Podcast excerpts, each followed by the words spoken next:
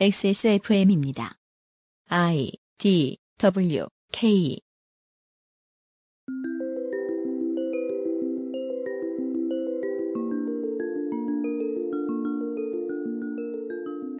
게으르고 경쟁을 싫어하는 사람을 위해 인류는 준비하고 있는 것이 있는가? 버트런드 러셀 말고도 많은 사람들, 저도 던져본 적이 있던 질문입니다. 교육이 중시되는 사회니까 교육을 통해서 문제를 해결해야 할 텐데, 경쟁을 부추기지 않는 교육이라니 상상하기가 어렵습니다. 2017년 8월 첫 번째 주말, 그것은 알기 싫다의 고민입니다.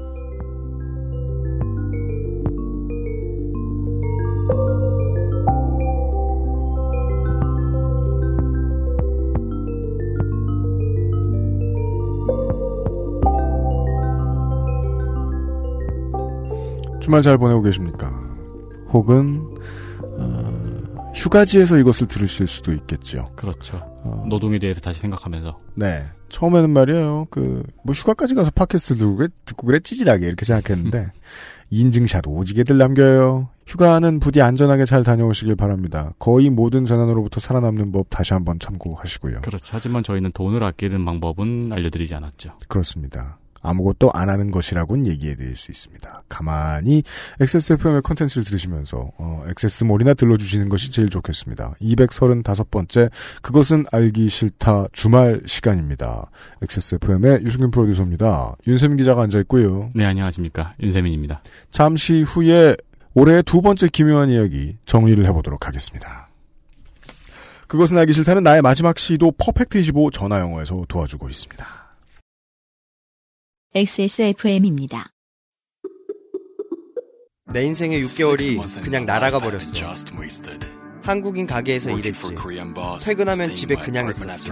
친구도 못 만들고. 워킹 홀리데이 진짜 별로야. Um, excuse me. Why don't you call Perfect 25? 뭐? Perfect 25. 그래서 뭔데 그게? Perfect 25 English phone call service. 이거 말하는 거야? Perfect25.com? Oh, you got it right. Perfect 25 요즘 한동안 저희들 일 안 시켰는데 웬일인지 모르겠습니다. 김상조 독점거래위원장입니다. 안녕하십니까. 퍼펙트 25 사장님께서 오랜만에 메일을 보내주셨어요. 그래, 네. 안녕하세요, UMC PD님, 블라블라블라블라블라. 네. 저희가 퍼펙트 25 스타터즈 킷을 만들었다고 합니다. 그게 뭐예요? 그러니까, 25, 아니, 25란다. 네.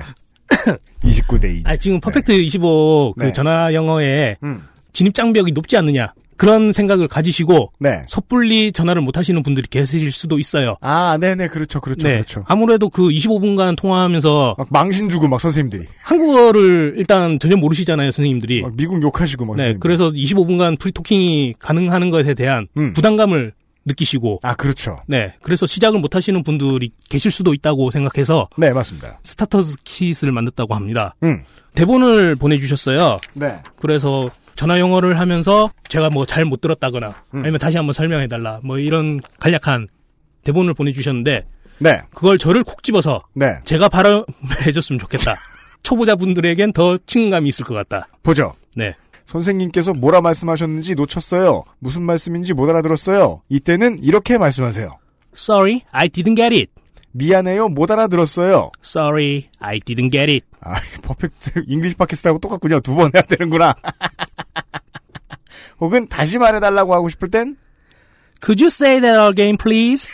다시 한번 말씀해 주실래요? Could you say that again, please? 쉽습니다, 청취자 여러분. 다시 들어도 무슨 소리인지 모르겠어요. 조금만 천천히 말씀해 주세요라고 말할 때는 Please, speak slowly. 네, 조금만 천천히 말씀해 주실래요? Please, speak slowly. 퍼펙트 25는 보통 스카이프로 진행을 하기 때문에 채팅창에 적어 달라고 부탁을 할 때도 있는 모양이에요. 그때는 이렇게 말합니다. Could you type it down, please? 채팅창에 방금 하신 말씀 써주세요. Could you type it down, please? 수업 중에는 사전을 함께 쓰면 도움이 될 수도 있어요. 사전을 찾고 싶을 때는 이렇게 말을 하랍니다. Let me search that in my dictionary. 이 단어의 뜻을 제가 찾아볼게요. Let me search that in my dictionary. 네, 들으셨다시피 어, 강세를 다 틀리고 그래도 다 알아들으십니다.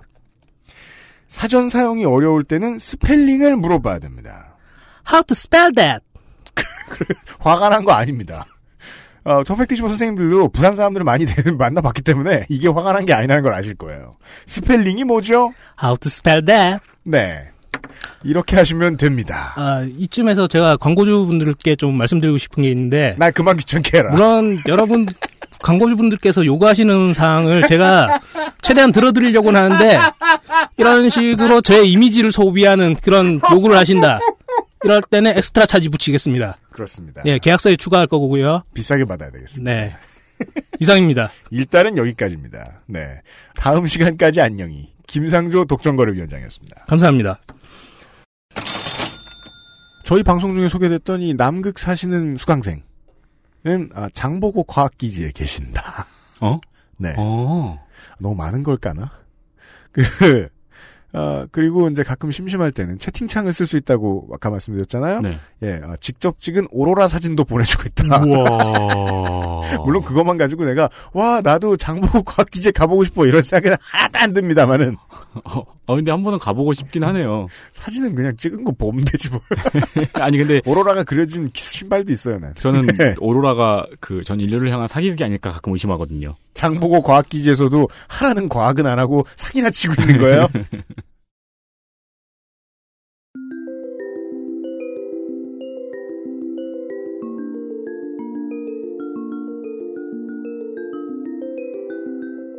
알았던 듯 몰랐던 르포. 기묘한 이야기.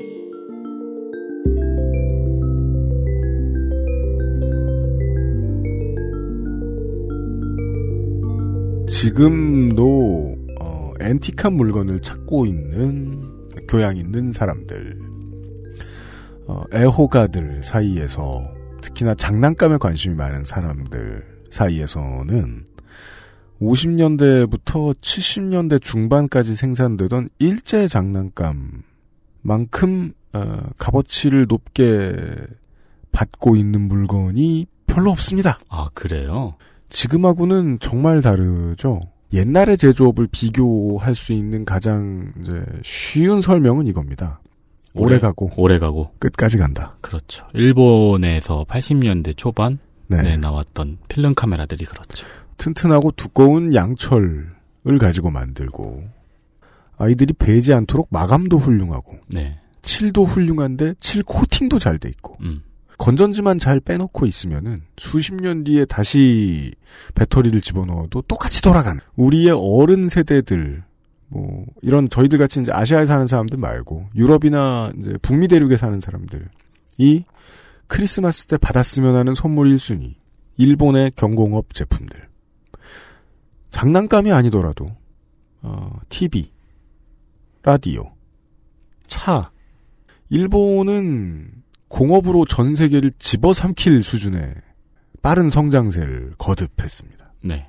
그 시절의 이야기를 해주실 것 같군요. 완성형 셀 네티즌 21호님입니다. 안녕하십니까? 네. 어제는 네 가지 목소리를 냈어요. 그렇죠. 오늘은 그 잘생기셨어요? 셀 완성되면 잘생겨졌잖아요. 맞아요. 그건 너무 얇은 외모 지상주의 아니었나요? 완전체가 되면서 잘생겨져요. 그렇죠. 코 입이 생겨요. 아 입은 원래 있었죠? 아니, 전투력이 높아지는 건 백보 양보할 수 있어요. 왜 미남이 되죠? 음. 그게 그 당시의 만화 혹은 이제 우리가 보는 매체에서 생각할 수 있는 가장 중요한 도구인 것 같아요. 중요한 부분인 것 같아요. 전투력이 올라가거나 판단력이 상승했는데 네. 잘생겨집니다. 참, 거. 정말. 네. 예, 지난 시간부터 교육에 관한 이야기를 하고 있습니다. 음. 지난 시간에는 80년 전의 작품을 하나 봤고요. 대공황 이후를 살던 사람들이 교육이 필요하다고 해서 지식인들을 만들어 놨는데 지식인이 필요 없어지자 버려져 버린 그래서 방황하던 청년들의 이야기를 봤습니다. 그리고 네. 정말 그것과 비슷한 우리 현대의 이야기를 조금 살펴봤습니다. 그런데 지금 한국이 앞으로 지식 교육을 어떻게 할 것이냐, 혹은 더 넓은 의미에서 교육을 어떻게 할 것이냐를 생각할 때 참고를 해 주셨으면 하는 사례가 일본에 하나 있어서 그 이야기를 해보려 합니다. 네. 두근두근합니다. 네. 일본은 고도 경제 성장 시기에 사회가 전반적으로 활기에 차 있었어요. 뭔가가 지금까지 사람이 점점 죽어나가다가 음, 그렇죠. 정말 남자도 죽고 여자도 죽고 다 죽어나가다가 이제는 일을 하고 돈을 벌고 도로가 생기고 철도가 생기고 사회가 전반적으로 활기에 차 있었습니다. 도시마다 공장에 채용을 못해서 안달해. 예. 제그 힐링 방법 중에 하나인데요. 아, 이 음. 비밀인데 음. 유튜브에서 80년대 일본의 땡카콜라 광고를 보는 거예요. 왜요? 그거를 쫙 그 한 40분 1시간 분량 정도로 쫙 이어준 거를 그냥 멍하니 보고 있는 거예요. 음. 사람이 그렇게 행복해져요. 그래요? 네, 너무 여유롭고 너무 활기차고 어. 네. 어. 어떤 문명이 극치를 달리고 있던 시점이었죠. 그랬는데 그 이면에는 분명히 부작용도 따르고 있었습니다. 음. 경제가 단기간에 성장하면서 일본은 자연스럽게 경쟁 사회로 변모하고 있었고 경쟁으로 가득 찬 사회 분위기는 당연히 사회 진출을 준비하는 학교로 이어집니다. 이게 어떻게 자연스럽냐라고 생각하실 수도 있을 것 같은데 성공하는 사람이 늘어나면 경쟁도 신이 납니다. 음, 맞네요. 흥이 돋아요. 음. 아. 그때는 패배한 사람들도 다시 찬스가 있을 거라고 생각하기 때문에 경쟁 자체를 받아들이죠. 부는 패자 부활을 허락합니다. 그리고 여기서 한 가지 차관점이 있는데요. 개인의 삶은 보통 일반적인 순서로 학교를 먼저 경험하고 사회를 경험합니다. 음. 그래서 순서를 학교 사회 순서로 생각을 해요. 학교가 경쟁이 심했고 네. 그러고 학교를 끝나고 사회에 나가봤더니 사회도 경쟁이 심하더라. 네. 그래서 학교는 사회의 축소판이란 말은 많은 의미를 함의하고 있죠. 네. 그런데 사실은 사회가 학교에 영향을 주는 거죠. 선후 관계가 개인의 삶과는 반대로 되어 있죠. 어, 저는 지금 평론가가 되었습니다. 깜짝 놀랐습니다. 네. 사회가 경쟁이 심하기 때문에 학교가 경쟁이 심해지는 거예요. 어, 학교가 경쟁이 심해서 경쟁 사회가 되는 게 아니라 그러네요. 음. 개인의 삶의 방향성과 반대로 작용합니다, 원래는. 네. 그런데 이걸 의도적으로 사회가 망각하고 학생들을 괴롭히는 순간이 있어요. 음. 최근에 어떤 뉴스를 봤냐고 하면 한국의 뉴스였는데 네. 여고생들이 학교 축제에서 선정적인 춤을 춰서 그 논란이 되고 있다 뭐 이런 기사였는데 음. 정말 황당한 거예요. 지금의 고등학교를 다니고 계실 만한 분들이 성장하면서 TV에서 봤을 그들의 모델이 될 만한 연예인들은 전부 다 뭐라고 하죠? 섹시 댄스라고 하나요? 그렇죠. 네. 지금 고등학생 정도의 나이가 되셨을 분들이 음. 만약에 그분이 몸을 움직여서 자신을 표현하는 춤이라는 예술에 관심이 있었다면 네. 그분들이 성장 과정에서 TV에서 봤던 거의 대부분의 여성 연예인들이 추는 춤은 어떤 성적인 매력을 강조하는 춤이었을 거예요. 그럼요. 그걸 계속 봤기 때문에 어떤 면에서는 춤이 그, 춤 이꼴 그거다라고 생각했을지도 몰라요. 네. 네. 계속되는 문제제기에도 사회가 의도적으로 무시하고 있는 부분이죠. 예. 네. 그러다가 그게 춤이라는 생각을 했을 법한 세대의 학생들이 춤을 췄는데 언론이 갑자기 학생을 꾸짖어요. 음. 미성년자가 이런 선정적인 동작을 하다니 그 언론이 온 국가가 걸그룹에 정복되는 시점에서 동조했을까요? 반대했을까요? 동조했거나 아니면 절에서 기사를 썼겠죠. 그렇습니다. 절도 팁이 있어요. 아. 온 국가가 걸그룹에 정복되는 동안 언론이 그걸 방조하거나 혹은 유도하거나 그렇죠. 숨막히는 뒤태 같은 기사를 썼겠죠. 네. 그런 기사를 써서 걸그룹이 모든 메디어를 점령하도록 만들어 놓고 그걸 볼 수밖에 없는 환경을 만들어 놨던 학생들이 춤을 추라고 해서 아 저게 춤이구나 해서 춤을 췄는데 음. 요즘 학생들이 이렇게 선정적이다라고 하면서 화를 내는 거예요. 음. 네. 반대입니다. 사회가 먼저 변하고 그게 학교에 영향을 주는 거죠. 음. 음흠. 그래 놓고 저런 학생들이 사회로 나올 경우에 같은 말들을 하는군요. 음. 방향이 반대로 되어 있죠. 일본은 사회가 극심한 경쟁 사회로 들어섰고 그 극심한 경쟁이 학교로 이어집니다. 학생들이 그 당시에는 희망이 좀 있었어요. 주입식 교육제도 쪽에서 살아남으면 경쟁을 해야 되기는 했는데 그 경쟁에서 일단 이기기만 하면 성적이 좋으면 음. 좋은 대학에 가고 음. 좋은 기업에 가서 취직해서 성공할 수 있다. 음. 내 집을 사고 가족이 네. 생기고 네. 차를 사고 짱구 아빠처럼. 예. 음. 그 어떤 신앙에 가까운 믿음이 있었어요. 그런데 그 신앙, 고길동 씨처럼. 음. 그 성공을 하기 위해서 주어진 길이 굉장히 간단한 거예요. 학교에 앉아서 주어진 정보를 암기하고 시험을 치고 시험을 잘 치는 거예요. 음. 게다가 시험 끝나면 그 정보 잊어버려도 돼요. 맞아요. 네. 그걸 계속 반복하고 있었던 겁니다. 1억 정도 되는 국가가. 네. 인구 그건 1억 정도짜리 국가가. 그 지식은 교양이 아니죠. 시험 끝나면 잊어버려도 그 누구도 뭐라고 하지 않습니다. MT 갈 때, 네. 그 저는 이제 뭐 요즘 팟캐스트에서 청취자분들이 잘 아시는 문제입니다. 저는 친구가 없었어요. 그 MT를 갈 때 그 모든 그 게임을 처음 해본 거예요. 사람들이 모여서 하는 우와. 술 먹는 뭐 이런 거. 음. 그래서 MT 갈 때마다 늘 긴장을 했었어야 됐어요. 음. 룰을 배워야 돼. 그리고 이제 MT 끝나고 이제 MT 안 가도 되는 이제 2, 3학년이 되죠. 그럼 다 까먹었잖아요. 네. 수능 공부를 그렇게 오래 했는데 MT 가서 하는 술 먹기 놀이 규칙처럼 싹 까먹어 버리죠. 맞아요. 네. 음. 게다가 까먹어도 되고요. 그렇죠. 예. 그냥 그게 경쟁의 도구로 사용되는 거죠. 그러니까 이게 높은 확률을 그렇게 생각하시면 좋아요. 수능 만점자가 무식할 확률. 잘못된 질문입니다. 음. 예. 수능 만점 맞았죠? 그 다음부터 제로예요. 음. 우리 모두는. 맞아요. 네. 그렇게 사회에서 증폭된 스트레스가 학교로 내려왔습니다. 그런데 중요한 사실 있죠. 학생도 사람이라는 거죠. 네. 학생도 스트레스를 받습니다. 극심한 경쟁은 극심한 스트레스를 낳습니다. 고도 경제 성장 시기 일본이 1960년대 70년대 이렇게 넘어오는 경제 성장 시대 학생 세대에게 주어진 전체적인 스트레스 양이 굉장했어요. 그러면 그것을 해소하기 위한 일탈의 양상도 당연히 자연스럽게 과격해지죠. 네. 아. 따돌림. 이지메 일본의 특산물이죠. 학교 폭력, 비행 청소년, 비행 청소년들이 저지르는 범죄, 상남 2인조, 음. 등교를 거부하는 학생, 음. 크로우즈. 음. 이 말은 정말 문명 국가가 교육을 생각하면서 가장 먼저 없애야 되는 말이죠. 성적 비관 자살 네. 음, 네. 이런 문제들이 점점 쌓이고 언젠가 임계점에 도달하게 됩니다. 그래서 1972년이 되면요 다른 움직임이 하나 나옵니다.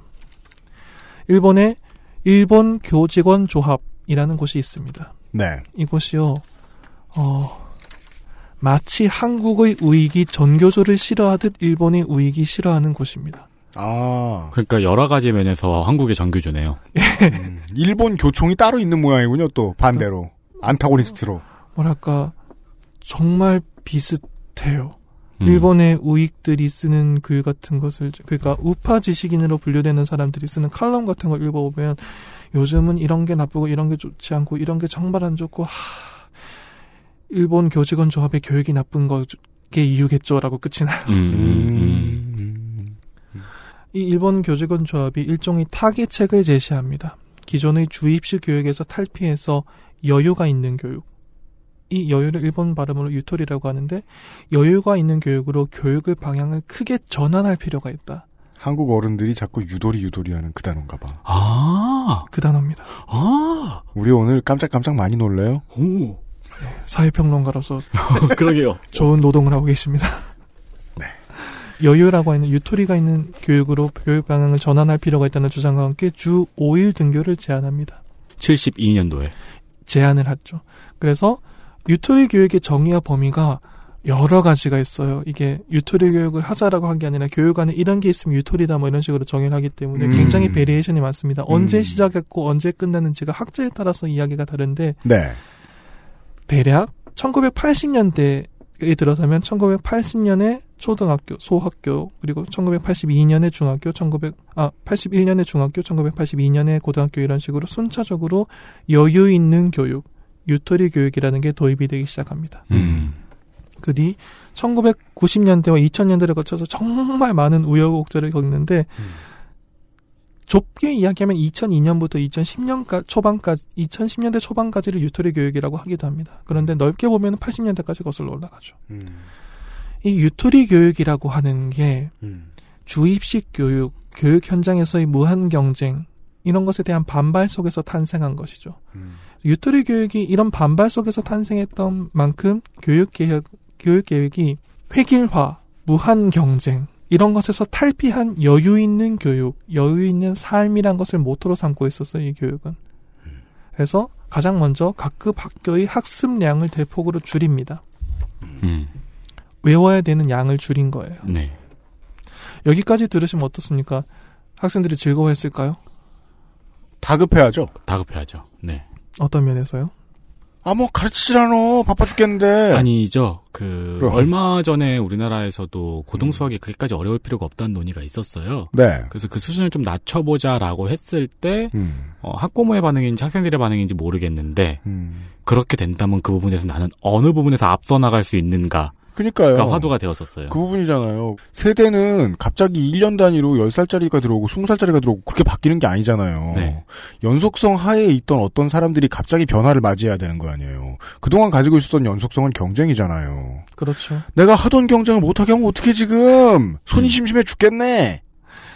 그런 불안을 상징하는 사건이 하나 있었습니다. 원의 넓이 구하는 거 아시나요? 반지름 곱하기. 반지름 곱하기 3.14죠. 네. 반지름의 제곱에 3.14를 곱하죠. 그게 파이가 원주율이라는 거죠. 네. 안, 그, 원의 넓이는 반지름 제곱에 파이를 곱하면 되는데, 이 원주율이 원래는 3.141592 하는 순으로 쭉 내려가는 맞아요. 지금도 계산 중에 있죠. 그래서 옛날에 그, 저 지나가다가 차 전화번호, 아, 차 번호 3141 보면은 뒤에 592 쓰고 그랬어요. 맞습니다. 예. 맞아요. 그 순환하지 않는 무한 소수이기 때문에 원주율을 곱할 수는 없어요, 사실은. 음. 그렇기 때문에 보통 근사값을 사용합니다. 음. 그 근사값이 3.14죠. 음. 그래서 3월 14일이 화이트데이가 아니라 원주율 데이라고 하는 애들이 있는데 그렇습니다. 아 맞아. 그래가지고 파이를 그, 먹자. 먹- 그걸 예. 먹죠. 그런 말을 한다고 안 외로워지는 게 아닌 거지. 깜짝 놀랐습니다. 네. 훅 들어오셔서. 보통 근사값인 3.14를 사용합니다. 그런데 유토리 교육 세대 이전에는 예를 들어서 반지름이 3이면 3 곱하기 3 곱하기 3.14를 계산해서 내면은 정답이라고 처리를 해줬어요. 네. 그랬는데 유토리 교육에서 학습량을 줄이면서 1990년대 후반에서 2000년대 초반 사이에 어떤 교육 정책이 나오냐면은 손으로 계산할 때는 그 소수점 안에 숫자 이런 걸 좀 제한을 하자. 너무 음. 이렇게 무한으로 풀어주면은 선행학습을 해서 애들이 힘들어하니까 네. 그래서 줄이자라는 게 있었기 때문에 그것과 맞추기 위해서 손으로 계산할 때는 원주율을 3으로 간주해도 괜찮다라는 방심이 생깁니다. 방침이 손으로 생- 계산한다는 게 어떤 의미인가요? 그러니까 주판이나 계산기를 쓰지 않고. 계산기를 쓰지 않단 말이죠. 음. 예, 그걸 하기 위해서 다른 기능을 배우고 뭐 시- 학습 시간이 늘어나기 때문에 일정한 학년까지는 손으로 계산해서 답을 써내는 시험의 경우에는 3으로 쳐도 된다. 원주율의 근사값을. 네. 이런 정책이 하나 나왔습니다. 일본의 그 학원이라고 하죠. 음. 네. 공부를 가르치는 사, 사립적인 학원과 언론이 난리를 내요. 원주율을 3이라고 가르친다. 음. 아. 모두가 동성애를 하라고 권유한다. 꽤 큰 오보였고요. 이게 심지어 일본에서도 아직까지 이렇게 오해하고 계신 분들이 있어요. 어. 원주율 3.14로 가르쳐요. 제대로 가르칩니다. 원주율을 3이라고 가르칠 리 없잖아요. 3.14, 1, 5, 9, 2로 나가고 다만 근사값은 3.14인데 손으로 계산할 땐 여기까지만 해도 돼까지 몇 단계로 가르쳐요. 아, 3.14를 가르쳐 준 다음에 급하게 계산할 때는 3으로 계산해도 근사치가 나온다는 사실까지 네. 가르쳐 주는데. 음. 필요 없는 거예요. 사회는 언론은 우리 애들이 원주율이 3.14인지도 모르고 자라난다니 그러면서 비분간개합니다. 음. 그렇게 승질내는 사람들은 뒤에 1592도 모를 거예요. 그래서 이 원주율을 3으로 가르친다라는 문구가 유토리 교육을 받은 세대를 공격하는 수단으로 굉장히 악의적으로 확산되어 나갑니다. 참 재밌어요. 파시즘은 어떻게든 써먹어요. 인간의 본능인가 봐요. 이게 음, 유토리 세대의 지식 교육에 관한 일화라고 생각합니다. 한, 음. 일본 사회가 어떤 식으로 반응했는지에 대해서. 다른 예를 하나 보실까요? 운동회 해보셨죠? 네. 네. UPD님이 운동회를 보러 가셔서 음. 슬퍼하셨던 이야기를 제가 IDWK에서 아. 들은 적이 있어요. 근데 저는 제가 운동회를 할 때도 참 싫어했어요. 교과 과정이 아니라는 생각, 저는 거기까지도 생각 안 해요. 그냥 더운데 오래 나와 있는 게 싫고. 그렇죠. 그리고 그 교장이 저렇게 신나는 게 싫고 그냥 참 마음에 안 들고 음. 뭘 한다고 평상시에. 저희 학교는 제가 다니던 초등학교는 마스 게임으로 엄청 유명했던 학교예요. 아. 텔레비에 그 뉴스에도 자주 나왔어요. 아. 지금은 무슨 미친 기업들이 아니면 매스 게임 그런 거 다 없어졌잖아요. 그렇죠. 그래서 운동에 세 달 전부터 연습을 했어요. 아, 좀 안 그랬으면 좋겠어요. 그게 학교가 유명하다는 게 학생들 복지에 별로 도움이 안 되잖아요. 그렇죠. 그렇죠. 예. 예. 그 일본도 운동회를 합니다. 음. 그런데 일- 유토리 세대를 상징하는 풍경 중에 지식 교육 이외의 장비는 운동회에서 찾을 수 있어요. 왜일까요? 각급, 학- 각급 학교의 50m 달리기, 100m 달리기 이런 게 있습니다. 맞습니다. 달리기 경주를 하죠. 도장을 찍어주죠. 냉엄한 승부의 세계죠.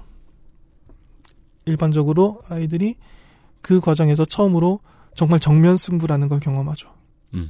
1대1로 붙나요? 4, 5명 정도가 한꺼번에 달리죠. 4, 5명 정도가 한꺼번에 아, 하긴 달리죠. 또 1대1로 해서 지는 것도 불쾌한데 뭐 여러 명이 달리면 꼴찌 하는 게 또 그거가 이, 이 운동회 달리기가 아 꼴찌 하는 애들이 계속 꼴찌예요. 왜냐면은 그게 제 생각에는 그게 약간 발육 예. 예, 개- 발육의 개인차에 있다는 거죠. 왜냐면 음. 제가 5학년 때까지 항상 꼴찌했어요. 그래서 저는 이 100m 달리 운동회 달리기 시간을 가, 장 싫어했거든요. 음. 근데 6학년이 되니까 무조건 1등만 한 거예요. 음. 아, 발육 타이밍이 네, 발육 건- 타이밍의 차이인데 음. 이것 때문에 5학년까지 저는 항상 달리기를 꼴찌하는 아이로 있었거든요. 어, 초등학생 청취자 여러분, 그, 원래 담임 선생님이 여러분들을 다 신경 쓰지 못합니다. 체크도 다 요즘, 요즘도 하, 긴 하는 것 같은데, 그래도 안 하면 안 할 수 있으니까요. 그, 200m 달리기나, 저 뜀틀 같은 줄 서서 하는 거 있잖아요? 네. 계속 앞에 자기, 자기 줄 다가오면 뒤로 가고, 자기 줄 다가오면 뒤로 가고, 이런 식으로 하세요. 그럼 45분 금방 가요. 이럴 수가. 또 논란해? 저는 평생 그런 방식으로 체육 시간에 육상을 안 했습니다. 이럴 수가. 경쟁이 한 창 심하던 시절에 경쟁이 싫었거든. 예. 유토리 교육이 도입되기 전에 경쟁이 한창 심하던 시절에 한- 일본의 학교 현장에서의 운동회를 상상해 보시면 네. 안 그래도 경쟁 심한데 음.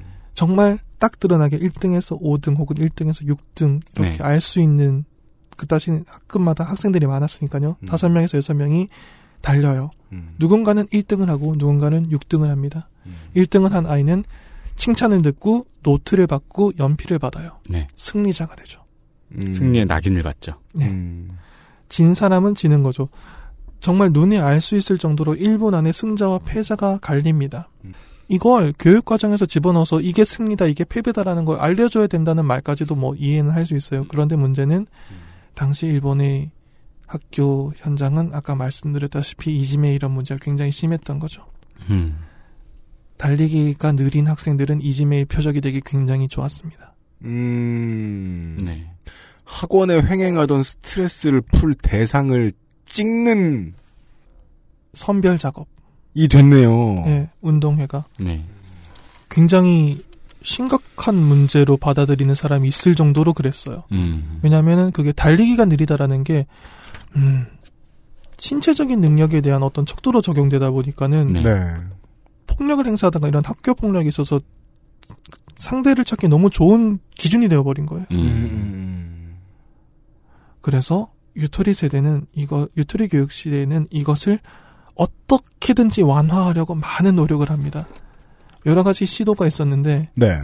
이런 것도 있었다고 해요. 여섯 명이 손을 잡고 함께 걸어서 함께 골인하는 거. 이건 솔직히 좀 과도하다고 생각합니다. 이거는. 저기죠. 그 학생들이 어느 날 갑자기 이 달리기 시합에 반대해서 벌이는 시위 같은 거죠. 그러네요. 그게 학생들이 시위로 했으면 위대한 장면이죠. 그건 영화 한 편 찍어도 네. 되죠. 근데 문제는 교사들이 이렇게 해라고 시킨 거예요. 음. 그건 정말 아무 의미도 없이 여섯 명이 손잡고 100m를 걷는 것일 뿐인 퍼포먼스예요. 그건 그냥 아니, 유산소 운동이죠. 제가 이 퍼포먼스를 마음에 들어 하지 않은 이유가 있는데 혼자 뛰는 것보다 훨씬 덥고 땀이 많이 날 거예요. 원래 뛰어서 경쟁이 심한 것이 약한 사람을 괴롭히는 기재로 적용한다는 것을 아는 어른들이 보기에는 평화로운 장면이에요. 음. 실제로 손잡고 걷는 아이들 입장에서는 이게 뭔가 싶어요. 그럼요. 왜냐면 내 옆에 있는 요구르트를 손에 흘리고 손을 안 닦았거든. 얼마나 불쾌해요. 네. 그러니까 원래 경쟁이란 게 있고 그 경쟁이 없어진 평화로운 세상이 있단다라는 걸 가르쳐주고 싶은 어른들의 마음은 백보 양보해서 알겠지만 그게 첫 운동회인 아이들 입장에서는 그냥 100m를 걸었을 뿐인 경험이잖아요. 그렇죠. 문제점을 반대하기 위해서 아무것도 없어져 버린. 네, 그냥 100m를 걸었을 뿐인 거예요. 네. 그 말은 어른들이 보기 좋으라고 대책을 생각했다는 게 너무 드러나는 거예요. 그렇군요. 이건 그러니까는 저는 개인적으로 실패한 시도라고 생각합니다. 네, 그래서 성공한 시도도 있었어요. 어떤 게 있냐면 정말 머리를 많이 쓴 거죠. 교사들이 100m를 달린다고 칩시다. 50m쯤에 교사들이 레일마다 의자를 두고 앉아 있어요. 이게 아직 영상이 남아 있는데 아이들이 막 뛰어서 와요. 그래서 자기 레일에 앉아 있는 교사와 가위바위보를 합니다. 음, 재밌네요, 그거는. 이길 때까지. 네. 이기면 다시 나머지 코스를 뛸 수 있는 거예요. 음. 이거는 상징적인 의미가 있어요. 음. 이걸 도입한 이유는 간단합니다. 꼴찌가 괴롭힘을 당하는 이유가 뭐였죠? 약하기 때문이잖아요. 네. 그런데 이 승부에서 운이라는 요소를 집어넣어 버린 거예요. 음. 네가 이긴 것은 네가 달리는 게 빨랐다는 것도 상당 부분 있지만 나머지 일부, 일정 부분은 가위바위보를 일찍 이겼기 때문에 즉 운이 좋았기 때문에 음. 승부에 있어서 삶에 있어서 일정 부분은 운이 작용한단다라는 걸 가르쳐 주는 거예요. 음. 저 이거는 굉장히 찬성합니다. 그니까요. 좀 더 삶에 가까운 교육을 하는 거네요. 그때 운동회라는 게 네. 그 즐겁자고 하는 거 아닌가요? 예. 그니까 운이 작용해야죠. 아, 네. 그런 거죠. 그래서 마작을 하고 막 하면서 론. 100m는 좀 그러니까 두뇌 스포츠죠. 하프 마라톤을 마작을 먼저 이긴 놈이 출발하는. 네. 저는 사실 그 유토리 교육에 대해서 그렇게까지 부정적인 입장이 아니기 때문에 이 운을 작용시킨다라는 것은 호의를 갖고 보고 있습니다. 왜냐하면 음, 교육 과정에서 운이란 것도 존재한단다라는 말을 해주는 것과 해주지 않는 것은 차이가 크다고 생각해요. 그럼요. 그리고 학생들을 경쟁으로 몰고 갈 때 세상에 운이란 건 없다라고 말하는 전 그건 거짓말이라고 생각하는데 운이 작용하지 않는다라는 말을 계속하는 사람들은 음. 결과에 대한 책임을 그 학생에게 모두 다 지우려고 해요. 음. 음. 네가 못났기 때문에, 네가 노력을 덜 했기 때문에, 음. 100% 너희 잘못으로 이 결과가 온 거다. 아니거든요. 삶의 대부분의 경우에서 운이라는 건 항상 일정 부분 이상의 작용을 합니다. 네. 그것을 교육 과정에서 가르쳐 주지 않는 건 좀 잔인한 일이라고 저는 생각을 해요. 음. 싱크홀에 빠지는 운전자를 구청에서 보상을 안 해주겠다는 그런 심보죠. 운이 작용한 거 아니야 그거. 운이 작용했죠, 그건. 네. 이런 식으로 들어보셨으니까 아시겠지만 교사들마저도 시행착오를 겹치면서 여러 가지 궁리를 했어요. 어떻게 경쟁을 좀 덜 해볼까? 어떻게 학생들이 좀 더 서로 안 잡아먹고 음. 뭐 이렇게 운동의 얘기는 하나의 예일 뿐이겠죠. 예, 좀 더 즐겁게 살 수 있을까? 어떻게 여유 있는 교육, 어떻게 여유 있는 삶을 살 수 있을까라고 굉장히 많은 시간을 들여서 거대한 시도를 했습니다. 그런데 문제는 지금 일본 사회가 기억하고 있는 유토리 교육에 관한 게 대표적인 걸 꼽아보자면 요거 두 개 정도라는 거예요. 3.14하고 운동에서 전력 질주하지 않는 아이들. 음. 한 게 없단 소린가요? 라고 판단하고 싶어 하죠. 오호. 아, 잠깐 그게 부정적인 의미군요. 예. 아, 저는 방금 운동에서 전력 질주하지 않는 아이들이라고 말씀하셔가지고 아우 귀엽다라고 생각하고 있었는데 무슨 결과가 나왔길래 그러지요? 잠시 후에 확인하시죠. 그것은 알기 싫다는 살아서 집까지 상쾌한 아침 술친구에서 도와주고 있습니다.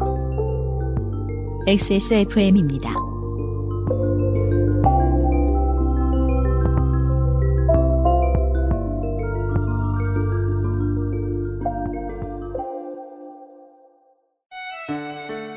기분 좋다고 쏜 3차 술값 20만원.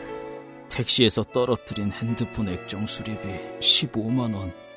내 옆 나란히 누워있는 피카츄 인형 5개. 문자 목록에서 발견한 옛 여친에게 보낸 문자. 자니? 그렇게 싫어한 건 아니었는데 전화는 왜 한 거지 김 부장한테? 아! 술친굼! 술친굼만 먹었어도! 후회하지 않게 후회할 일 없게 살아서 집까지 술친굼 엑세스몰에서 술친굼을 만나보세요. 자체 교사 자격 시험을 통과한 선생님들만 수업을 진행하고 적은 학생 수를 유지해 수업의 질이 떨어지지 않는 전화 영어. Perfect 25.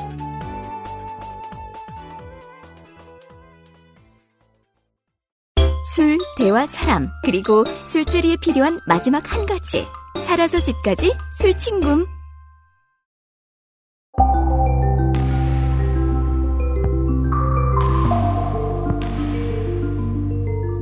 돌아왔습니다. 아직 우리는 이야기의 시작도 듣지 않은 것 같습니다. 청취자 여러분들 들으시기에 플레이타임이 얼마 안 남았는데도 불구하고요.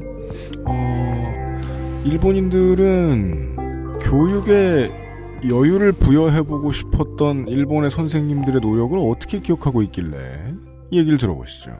유토리 교육을 받은 세대를 유토리 세대라고 합니다. 이해찬 세대보다 좋게 들려요. 알기 쉬운 정의죠. 그리고 이 유토리 세대가 사회에 진출했을 때 일본 사회는 문자 그대로 알러지 반응을 보입니다. 음. 으 싫어 이런 식의 조직 생활에 잘 적응하지 못한다. 쉽게 포기한다. 참을성과 끈기가 부족하다. 기초학력과 지식이 부족하다. 이기적이다. 젊은이다운 포부와 패기가 없다. 나약하다. 어디 봅시다. 하나하나 확인할 수 있을 것 같아요. 조직 생활에 잘 적응하지 못한다. 왕따를 시켰는데 슬퍼했다. 음. 참을성과 끈기가 부족하다. 그니까, 와. 이 말들은요. 음. 저 사람을 욕하고 싶은데 욕할 말이 정말 없을 때 하는 말들의 총집합이에요. 기초 학력과 지식이 부족하다. 내가 외운 걸 안 외웠다. 이기적이다. 부당한 일을 시켰는데 안 한다. 연봉 협상에서 말을 두 마디 이상 한다. 금방 포기한다. 과로 직전에 포기한다. 11시 전에 집에 갔다. 젊은이다운 포부와 패기가 없다. 술을 권하는 것을 거부했다. 음, 거부하는 게 폐기 아닌가요? 그렇게 생각 안 해. 예, 내가 하라는 걸 안 한다. 그러면은 이제 뭐 내가 싫어하는 상사가 시키는 걸 어, 거부하면은 뭐 패기가 있는 거겠지만 내가 하는 걸 거부하면 조직 생활에 잘 적응하지 못하는 거죠. 참을성과 끈기가 부족한 거고. 네, 이기적인 거죠. 여튼 고대 그리스에서도 이런 말들은 있었을 거예요. 어, 맞습니다. 그럼요. 요즘 애들 버릇없자죠? 네. 40대가 20대에게 했을 겁니다. 그럼요. 일본의 유토리 세대에 대한 이런 공격은 학습 시간 축소와 과도한 경쟁 방지라는 교육 방침이 그럴듯한 핑계거리로 작용을 하면서 합당한 비판 같은 탈을 쓰게 됩니다.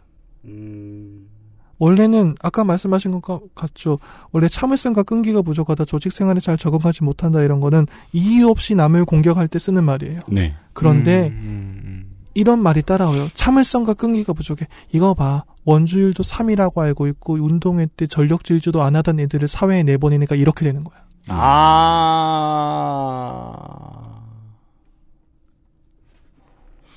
군대 병장들이 하는 마인드거든요. 병장 때는 신경 안 써요. 상병인가? 일병 말에. 음. 네. 어떤 식으로 작용하죠, 그게? 그러니까 뭐 니네 아직 혹한기를 안 뛰었으니까 고생을 모른다. 군대 좋네 요새. 음. 뭔 소리야. 2년 동안 만나면 다 요새 군인이야. 그러니까요. 좋으면 네. 살든가. 그러니까. 합당한 비판이라는 탈을 쓴 이미지 비평은 청취자 여러분들도 다 아실 겁니다. 늘 가혹한 법이죠. 음. 정말 아무 이유 없이 사람을 지적하고 비판하고 욕해놓고 이래서 너희 세대는 원주율 3이라고 알고 있어서 아무것도 모르는 거야. 음. 이래서 너희 세대는 열심히 50m도 뛰어본 경험이 없기 때문에 이렇게 나약한 거야. 음.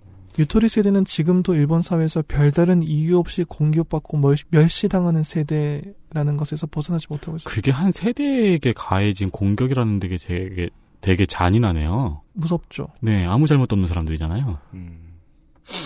정말 중요한 말씀을 해주셨습니다. 아무 잘못 없는 사람들이에요. 왜냐하면 이 사람들이 유토리 교육을 받고 싶어서 그 타이밍에 학교에 들어간 게 아니거든요. 그쵸. 음. 역설적인 말입니다만 유토리 교육이라는 국가 단위의 거대한 시도가 수십 년의 시간이 흘러서 사람들의 기억 속에 남긴 게 고작 원주율 근사값을 3.14가 아니라 3이라고 알고 있는 세대. 운동회에서 전력 질주, 전력 질주하지 않은 세대라고 요 정도에 그친 것 자체가 사실은 일본 사회가 유토리 교육이라는 시도를 정당하게 평가하려 하지 않았다는 증거라고 생각해요. 그럼요. 우리가 이명박을 이야기할 때 네. 이태리 명품 셔츠만 입는 사람 이렇게 말하면 음. 그건 그 사람을 평가하지 않겠다는 뜻이잖아요. 그렇죠. 4대 강 얘기 안 하겠다는 뜻이잖아요. 네. 예를 좀 잘 들 수 있는데 오늘 피곤해가지고 유토리 교육에 대해서 제대로 평가하려 하지 않고 그냥 이미지만 가지고 공격하는 거죠. 게다가 그것이 어떤 특정한 세대에 대해서 공격하는 방향으로 나오고 있습니다. 저는 이렇게 정당한 평가도 뛰어넘어 버리고 그냥 이미지로 공격만 하는 이유를 사회는 변할 준비가 되지 않았으면서 교육을 변화시키는 것으로 사회를 변화시킬 수 있다고 생각한 접근 방식에서 찾고 싶어요. 음. 일본 사회가 과도한 경쟁, 그 경쟁으로 인한 스트레스, 그 스트레스로 인한 폭력, 폭력이라는 굴레에서 벗어나고 싶었으면 기성세대들이 우선 사회를 바꾸는 노력부터 했어야 합니다. 음. 사회에서 경쟁을 줄이고 사회에서 그 경쟁으로 인한 스트레스를 줄이고 스트레스로 인한 폭력을 줄였어야죠. 그러면 학교는 당연히 따라왔을 거예요. 그럼요. 그런데 일본은 그 노력보다는 그 노력을 아주 안 했다고만 하지 않겠습니다. 그렇게까지 박한 말을 하진 않겠습니다. 노력을 하긴 했겠죠. 하지만 그것보다 자신들이 생각하는 좀 더 빠른 길, 지름길을 선택했죠. 교육을 바꾸고 그 교육을 통해서 다음 세대를 바꾸고 그 세대들을 통해서 사회를 바꾼다. 음. 통제 가능한 부분을 바꾸겠다. 이 방... 이것은 레디메이드 인생의 주인공 P와도 같은 생각이에요. 그러네요. 난 이미 글렀어. 음. 피의 마음속에는 좌절감과 스트레스, 열패감이 가득해서 내가 바뀌거나 내가 바꿀 수 있는 세상이 있을 거라고 생각을 안 하게 되죠. 네. 네. 음.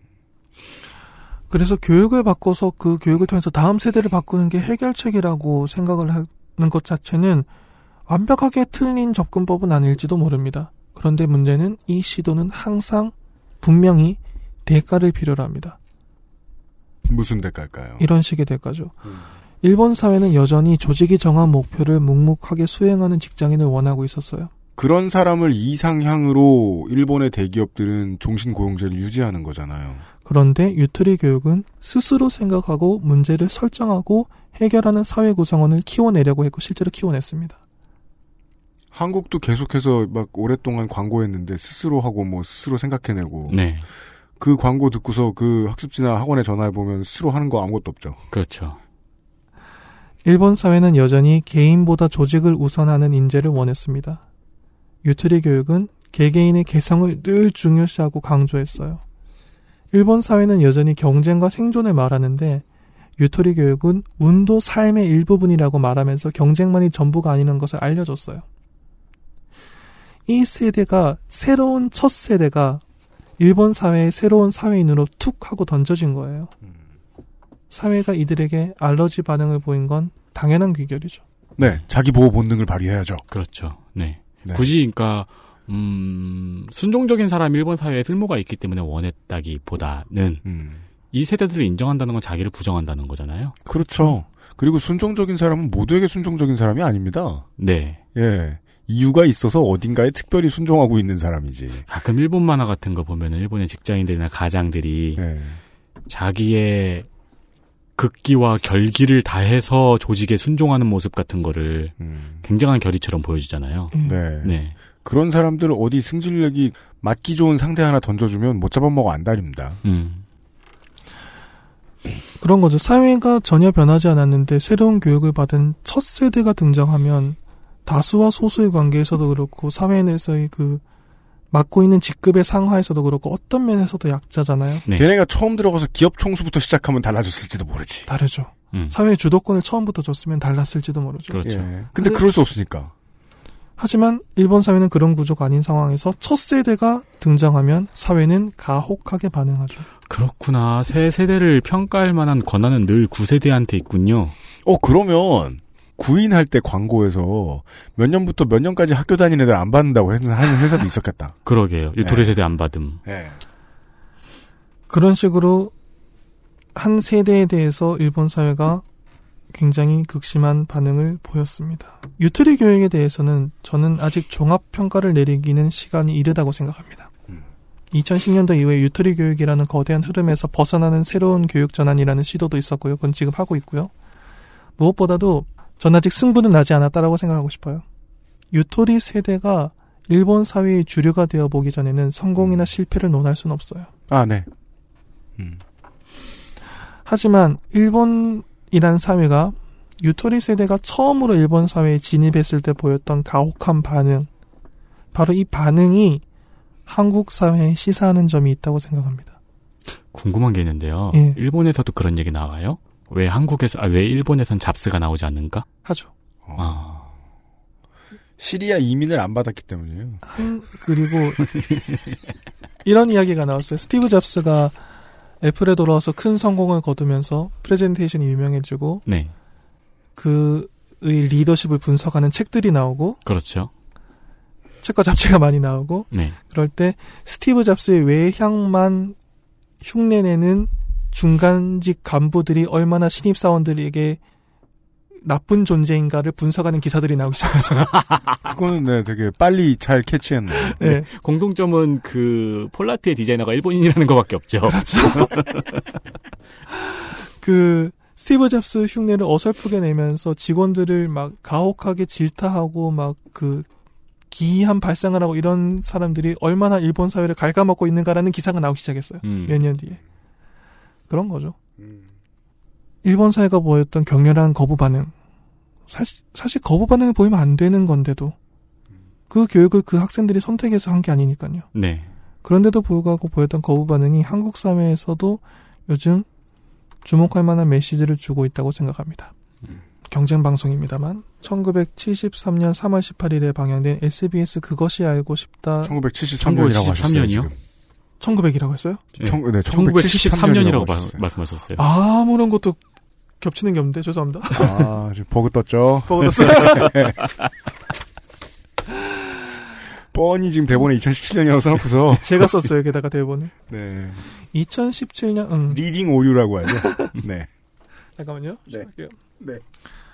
음. 2017년 3월 18일에 방영된 SBS 그것이 알고 싶다 1068회 방송이 많은 시사점을 남겼습니다. 음, 경쟁 방송이긴 합니다만 그렇습니다. SBS 그것이 알고 싶다 해서 이 방송이 음, 이명박 정부가 야심차게 도입한 특성화고 마이스터고 학생들이 실습 과정에서 어떤 노동 환경에 노출되고 그 가운데 몇 명이 심지어 스스로 삶을 마감하거나 산업재해로 목숨을 잃은, 잃는 등의 피해를 입었다는 사실을 지적하는 방송이었어요. 네. 음, 청취자 여러분들 중에서도 보신 분들이 많으실 거라고 생각합니다. 네. 우리 청취자 여러분들은 그 알 많이 보시죠. 네. 네. 기회가 되시면 한번 그 다시 보기로 보시는 걸 추천해 드립니다. 그 알 제작진 여러분 안녕하세요. 네. 저기 그 알 제작자 여러분 가끔 방송에 대한 피드백을 보고 싶으시면 그 알실로 태그를 검색해 보시면 볼 수 있습니다. 아, 그것이 알고 싶다 싫다. 네. 대학 교육이 사회 진출의 유일한 해답은 당연히 아닙니다. 따라서 고등학교 교육을 통해서 기술인을 양성하고 청년 세대의 빠른 사회 진출을 유도하는 방향성 그 자체는 결코 잘못된 것이 아니라고 생각합니다. 그 방향성은 아무리 교육이 좋아도 그렇게 될걸요? 네. 지금 특성화고 마이스터고에 다니고 계신 학생들을 공격하고 싶은 의사는 정말 조금도 없고요, 당연히. 그런데 한국 사회가 이 길을 선택하기 위해서는 당연히 자문해야 되는 질문들이 있었어요. 한국 사회는 노동의 가치를 얼마나 높게 생각하는가? 한국은 노동자의 생명을 얼마나 귀중하게 생각하는가? 한국 사회는 기능인을 진심으로 그 기능에 걸맞게 대우하고 있는가? 하나도 자문하지 않는 제일 자문 안 하는 분야네요. 그러게요. 네. 네. 이 질문에 대한 대답이 명확하지 않았다면 마이스터라던가 기능인이라는 미명 아래 미성년자인 학생들을 노동 현장에 투입하는 것은 지금보다 10배는 신중했어야 돼요. 그랬군요. 노동이라든가 마이스터라든가 기능인에 대한 철학이 완성되지 않은 상태에서 그 상황에서 학생들을 실습에 투입하면 어떤 일이 벌어질지 미성년자가 아닌 세대들, 네. 어른 세대들은 예측을 했어야 돼요. 예측하는 의무가 있었어요. 예측을 했어야 되고 예측했는데도 불구하고 그런 일을 했다면 누군가는 큰 책임을 져야 되죠. 음, 노동의 가치가 제대로 인정받지 않는 사회에서 보호받아야 하는 약자일 수밖에 없는 미성년자가 노동 현장에 투입되면 그 미성년 노동자는 사회라는 이름의 폭력 앞에 안전장치 없이 노출됩니다. 이 방송의 직접적인 계기가 됐던 2017년 1월 22일에 자살해서 생을 마감하신 그 학생이 계셨죠. 그분은 특성화고 졸업을 앞두고 콜센터 현장 실습을 하다가 돌아가셨는데 콜센터 중에서도 계약 해지 방어팀에 속해 있었어요. 최전선이었죠. 고등학교 아직 졸업하지 않은 상태에서 네, 가장 보호받아야 될 존재를 그렇죠. 어디에 투입했는지 생각을 해봐야 되는 그러니까요. 훈련생을 지뢰 작업 안 해보낸 거예요. 네, 음. 다시 아까 그 질문들이 나오죠. 한국 사회가 노동의 가치를 얼마나 높게 생각하는가, 노동자의 생명을 얼마나 귀중하게 생각하는가, 기능인을 진심으로 기능에 걸맞게 대우하고 있는가. 네. 이 질문이 없이 원래는 이 질문에 대한 대답이 우리는 노동을 소중하게 생각하고 노동자의 생명을 소중하게 생각하고 기능인을 진심으로 기능에 걸맞게 대우하고 있다라고 하는 대답으로 나와야 된다고 생각합니다. 음. 그런 사회를 만들기 위해서 마이스터고와 특성화고가 필요할지도 몰라요. 네. 그 방향성 자체는 동의할 수 있습니다. 그런데 아까부터 계속해서 반복해서 나오고 있는 이야기죠. 먼저 사회를 바꾸고 교육을 바꿨어야 해요. 음. 노동자가 인정받는 사회를 만들어 놓고 난 다음에 미성년자들을 일찍 직업 교육을 시켜서 노동 현장에 투입했으면은 그건 올바른 길입니다. 그렇습니다. 그게 아니라면 노동의 가치를 제대로 평가하지 않는 사회에서 학생들만 미리 기능을 가르쳐서 네, 노동 시장에 투입해 버리면 노동 현장에 투입해 버리면 적어도 그 첫 세대는 반드시 희생을 당하게 됩니다. 그러니까 교육에 대한 철학과 노동에 대한 철학을 둘 다 고려해야 되는 부분인데 네. 이 경우는 둘 다 고려하지 않은 거죠. 그러네요. 그러면 희생이 나오게 되고 그걸 방치하면 희생이 더 늘어나게 되죠. 그렇죠. 진정한 의미에서 기능인 마이스터들이 앞으로 사회에 지속적으로 배출되고 그것을 통해서 노동에 대한 인식 전환이 느리지만 확고하게 일어날 수도 있어요. 교육을 먼저 바꿔서 사회를 바꾼다라는 게 어떻게 기능을 해서 제대로 교- 좋은 결과를 나타낼 수도 있습니다. 음, 확률이 높든 낮든지 간에. 백보 양보해서 한국 사회가 그 길을 간다고 결정을 했다고 칩시다. 그래도 그 첫걸음을 떼는 세대들이 적어도 스스로 목숨을 끊는 일은 없도록 만들어야 돼요. 그게 사회의 최소한의 책무입니다. 네. 거기다가 던져놓는 거는 음, 생각할수록 말이 안 되네요. 클레임 전담반과 다름없는. 그렇죠. 디테일로 들어가 보면 그죠.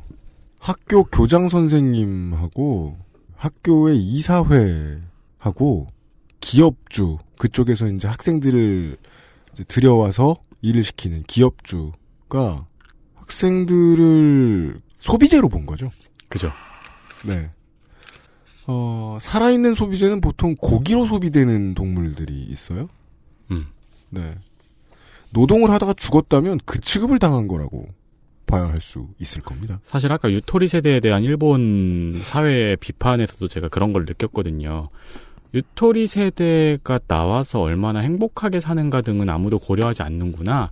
이들이 부품으로서 얼마나 쓸모가 있는가만 평가하고 있구나라는 느낌을 받았거든요. 그렇죠. 너희들의 학교 생활은 즐거웠니?라고 질문하는 어른들이 너무 적었죠. 그러니까요. 이것이 그 기술 교육, 기능 교육에 관해서 생각해 봐야 될 일이라고 생각합니다. 그러면 마지막으로 지식 교육에 관해서 한번 생각을 해보죠. 네. 지식 교육 분야에서 한국이 어떤 카드를 꺼낼지, 음, 아직 속단하긴 이르다고 생각합니다. 새 정부가 출범한 지 얼마 되지도 않았고, 지금 나오고 있는 교육 개혁들은 뭐, 의욕적이긴 합니다만, 아직은 시행착오가 좀 더 필요하겠죠, 아마. 여러 각계의 의견도 수렴해야 될 거고, 앞으로 몇 달 안에 혹은 몇 년 안에 여러 논의를 통해서 어떤 형태로든 청사진이 하나 나올 거예요. 한국의 지식 교육은 이런 방향으로 가야 됩니다라고. 네.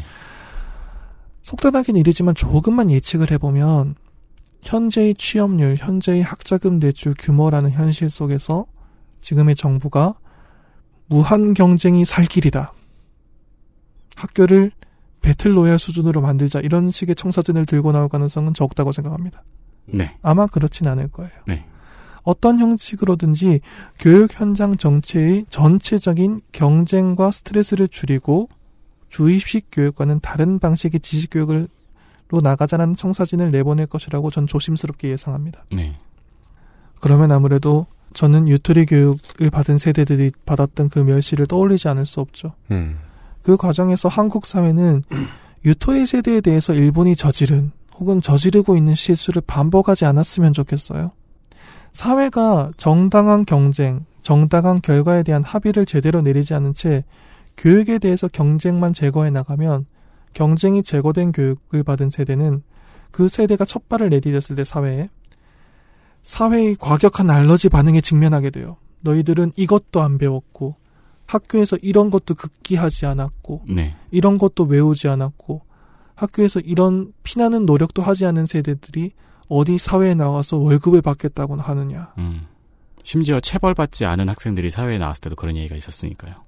그런 식의 알러지 반응을 보입니다. 어쩌면 한 세대 전체에 대한 사회의 왕따 멸시라고 해야 될까요? 이지매라고 해야 될까요? 네. 세대 한 세대 자체를 다른 세대 전체가 공격하는 식의 반응으로 나올지도 몰라요. 그런 최악의 형태로는 절대로 나오지 않아야 된다고 생각합니다. 사회를 변화시킬 책임이 있는 것은 지금 교육을 받고 있는 세대가 아니라 지금 교육 방향을 결정짓는 세대입니다. 그 학생들이 그 교육 제도를 원해서 그 타이밍에 입학한 게 아니니까요. 네. 그 책임을 다음 세대에 전가시키고 그 희생 위해서 학생들을 바꿔서 교육을 바꿔서 새 시대를 맞이하자라는 잘못된 선택은 이제는 반복해서는 안 된다고 생각합니다. 제가 두 번의 에피소드를 통해서 하고 싶었던 이야기는 이것이었습니다. 그런 이야기였습니다. 이걸 왜 전 지금 처음 알았을까요? 뭐요? 사회를 변화시킬 책임이 있는 세대는 지금 교육을 받고 있는 세대가 아니고 음. 교육을 책임지고 있는 세대라는 걸. 어, 우리 뭐, 저, 그저께까지는, 어, 노동자의 개념하고 피고용자의 개념도 헷갈리고 있었는데요. 뭐. 맞아요. 네. 그, 저. 모르는 것 되게 많아! 저 고등학교 때 한자 선생님이 내가 외운 게 얼마나 많은데, 고등학교 때. 되게 사회에 불만이 많으신 분이었어요. 수업하다 말고 사회 불만 얘기를 막 해요. 음, 그런 사람도 있죠. 네. 그런 다음에 마지막 마무리가 늘 니들이 바꿔라였거든요. 지금 생각하니까 열받네요. 우리가 바쁘게 네가 잘했어야지. 네가 해야지. 이 근데 그때는. 그 말이 되게 멋있게 느껴졌어요. 아, 그 한자 선생님, 한자? 예, 예. 예. 어디서 뭐 하십니까? 모르시죠? 책임져요. 아직 살아 있을 거 아니야? 네. 그 말이 멋있게 보이셨어요? 그때는 그 말이 멋있었죠. 뭔가 너희만이 희망이다. 막 수업 시간에 막 사회 사회 문제 막 비판적인 이야기를 막 아- 알려주시더니 막 니들이 희망이다, 니들이 바꿔라 딱 이러니까. 그러니까 니들이 희망이다. 는 맞아, 맞아. 음, 니들이 바꿔라가 틀리다는 거죠. 그렇죠. 내가 니들한테 잘할 테니까 이래 이래야죠. 그렇게 말하면 이제 학생, 그러니까 교육 서비스를 받는 학생 입장에서는 네가 바꿔라. 네. 내가 희망인데 이 새끼야. 그랬어야죠. 그리고 백보 양보에서 다음 세대가 희망이기 때문에 바꾸라라는 말을 듣고 바꾸려고 하면 바꾸라고 말했던 사람들이 가장 먼저 거부 반응 보이죠. 음. 나더러 죽으라는 거냐. 아마 나를 바꾸려 들어? 왜 말 대답하냐. 예. 맞아요. 그건 비겁한 일이죠. 네. 네. 그 회사를 이루고 학교를 이루는 그 개개인들은 그다지 비겁하지 않은데 음. 어, 왜냐면 회사의 입장에서 학교 입장에서는 어 이런 학생은 불편해. 뭐 집단에 해를 끼치는 것 같아. 혹은 예전보다 우리가 그대로 가고 있던 우리 팀의 업무 효율이 안 나오는 것 같아. 이런 것 때문에 고민하는 거는 그냥 하루하루의 삶이잖아요. 근데 그런 것 때문에 어 누구를 등한시하고 누구를 중용하지 않고 이런 것들이 반복됐는데 그 반복된 사회를 한꺼번에 보니까 어떤 세대를 이지매시키고 있었다. 일본의 사례로만 말씀을 오늘은 해 주셨는데 어제 이미 우리는 충분히 80년 전의 우리의 모습을 보았습니다. 네. 예. 어, 작품은 레디메이드 인생을 읽었는데 우리는 수난이대를 보았죠. 그러네요. 인텔리를 키워야겠다고 해서 나를 양계장에 집어넣어서 인텔리를 만들어서 내가 인텔리로 컸어. 근데 인텔리가 된 다음부터 나를 굶겨요, 사회가. 네. 너희더러 책임져라 하는 잘못된 교육을 받은 부모가 에, 자기 자식을 그냥 다시 공장에 집어넣으면서 해 네가 했마 이런 네 기분이 좋아지는 확률적으로 대졸자의 절반은 직장을 못 갔는데 내가 그 절반이 된 것은 내 잘못이다. 어, 생활 정치에 대한 얘기였는지도 모르겠습니다. 어, 교육은 가장 어, 확실한 정치적 행위이거든요.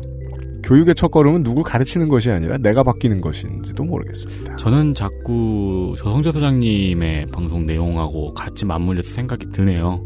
그렇죠. 노동에 대한 철학과 교육에 대한 철학 둘 중 어느 것도 따로 하나만 발전할 수는 없을 것 같아요. 네. 학생도 노동자예요. 그러니까요. 네티즌 21호셨습니다. 네, 감사합니다. 그것은 알기 싫다는 지속 가능한 나눔 아름다운 재단에서 도와주고 있습니다. XSFM입니다.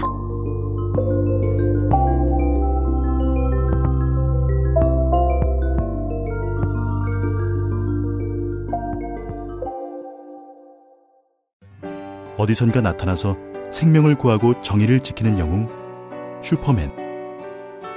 우리 주변에도 많은 슈퍼맨이 있습니다. 바로 공익 제보자입니다. 어쩌다 슈퍼맨이 되어야만 했던 그들에게 세상은 따뜻하지 않았습니다. 수많은 생명을 살린 두 명의 간호조무사는 권고사직을 당했고 장애인의 인권을 위해 싸운 선생님은 결국 사직했습니다. 어려움을 감내하고 있는 슈퍼맨들에게 이제 우리가 감사를 전해야 할 때입니다. 시민사회 지지 캠페인 어쩌다 슈퍼맨에 함께 해 주세요. 아름다운 재단 자체 교사 자격 시험을 통과한 선생님들만 수업을 진행하고 적은 학생 수를 유지해 수업의 질이 떨어지지 않는 전화 영어. Perfect 25.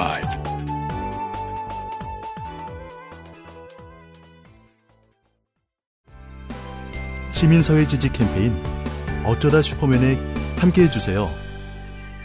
아름다운 재단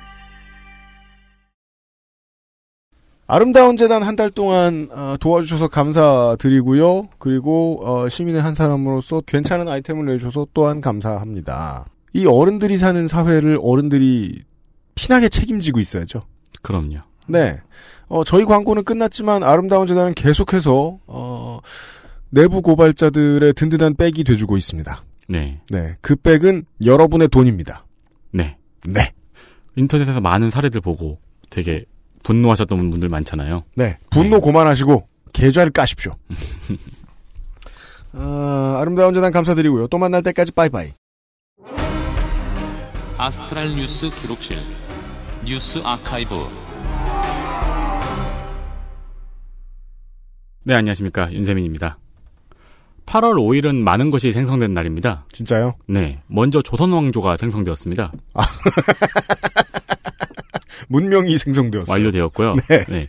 긴다이치 쿄스케의 손자인 김전일의 생일이기도 하고. 그렇죠. 세상은 참 운입니다. 네. 김전일을 볼 때마다 알 수 있습니다.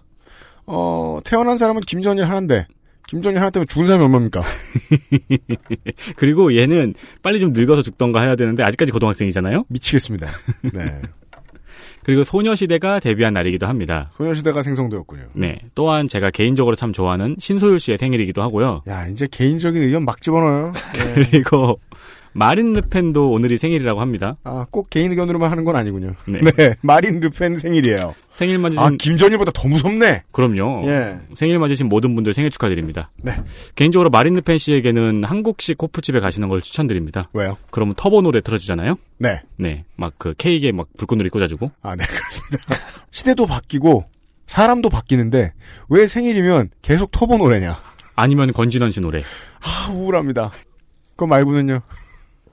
1992년 8월 3일 백인 통치의 종식을 요구하며 남아공의 흑인 노동자 400만 명이 총파업에 들어간 날입니다. 네.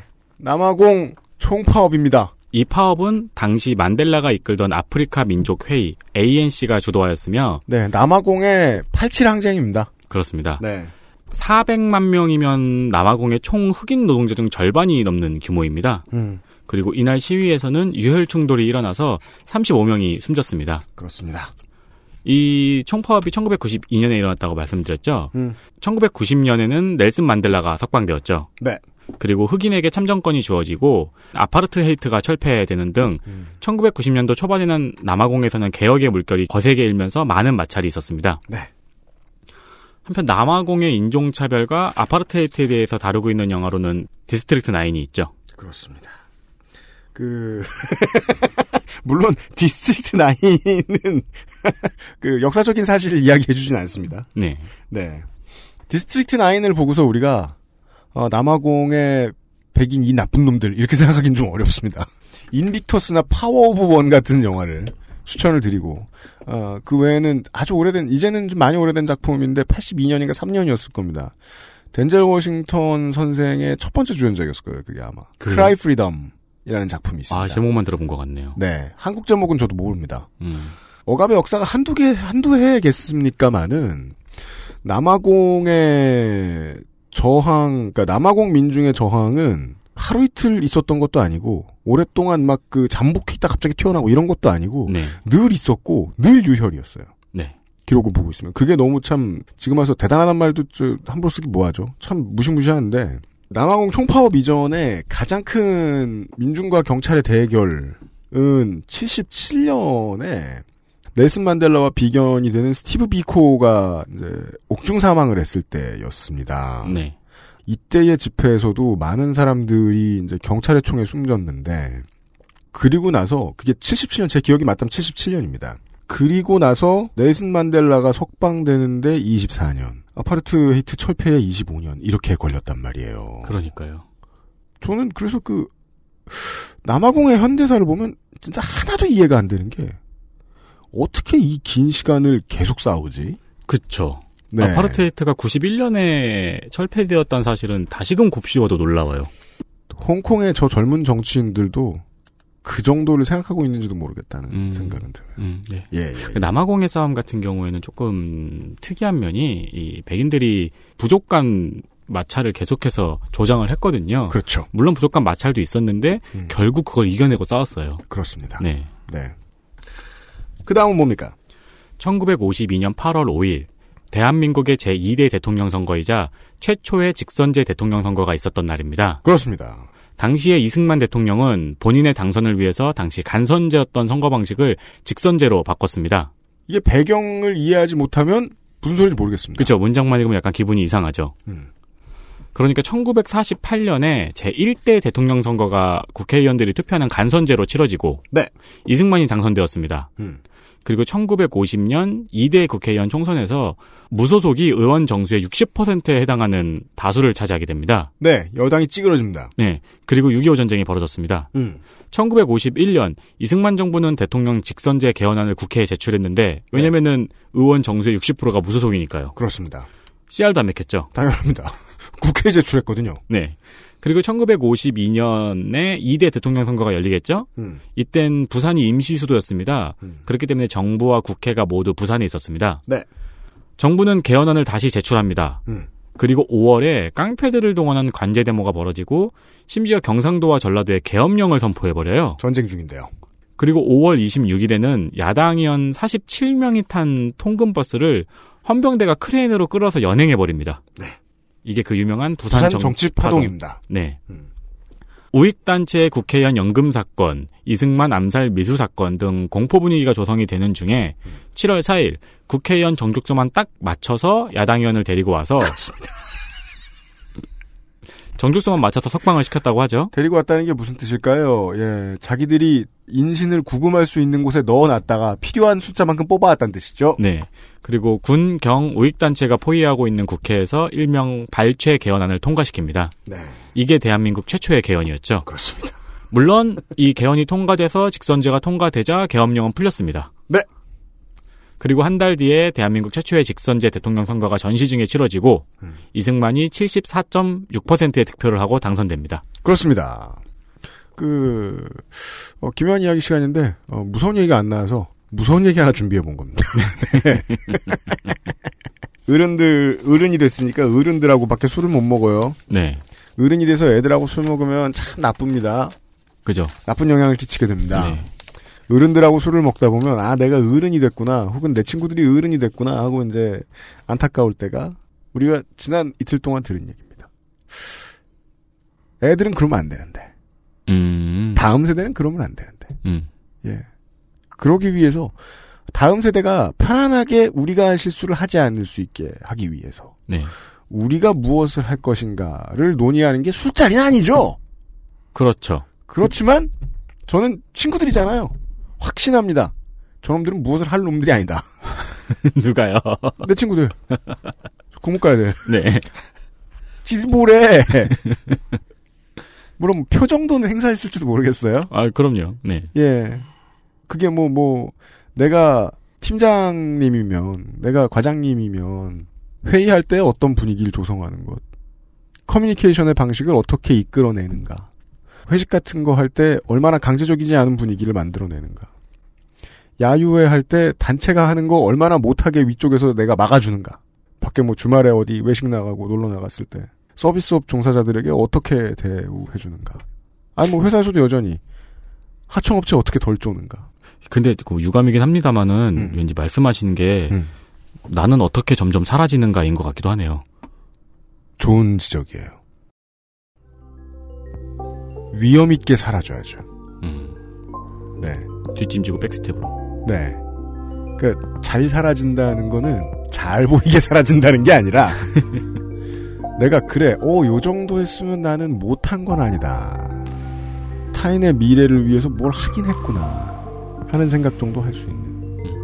인류가 가장 못하는 거네요. 그죠. 네. 테란이 가장 못하는 일이에요. 뭐 할수 있을진 지켜봐야 되겠습니다. 우리가 시사 프로그램이나 교양 프로그램 같은 거 들으면서 가장 궁금한 게 그거거든요. 인류의 미래를 인류는 책임질 수 있을 것인가? 책임질 필요 없다는 게 지금 현재까지의 정론이죠. 그렇습니다. 저도 뭐 책임 안 지는 행위들 많이 하고 삽니다만 플라스틱도 많이 쓰고 네. 예 노동자들 집 밟는 여행 상품도 써본 적 있고요. 돌아볼 게 우리 생각보다 되게 많다 교육을 위해서 하는 걸 배운 시간이었습니다. 네 윤세민과 유승균 PD 물러갑니다. 다음 주 이 시간에 다시 뵙겠습니다. 예 든드라 수고 많으셨습니다. 감사합니다.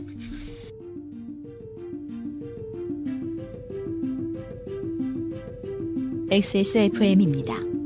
I D W K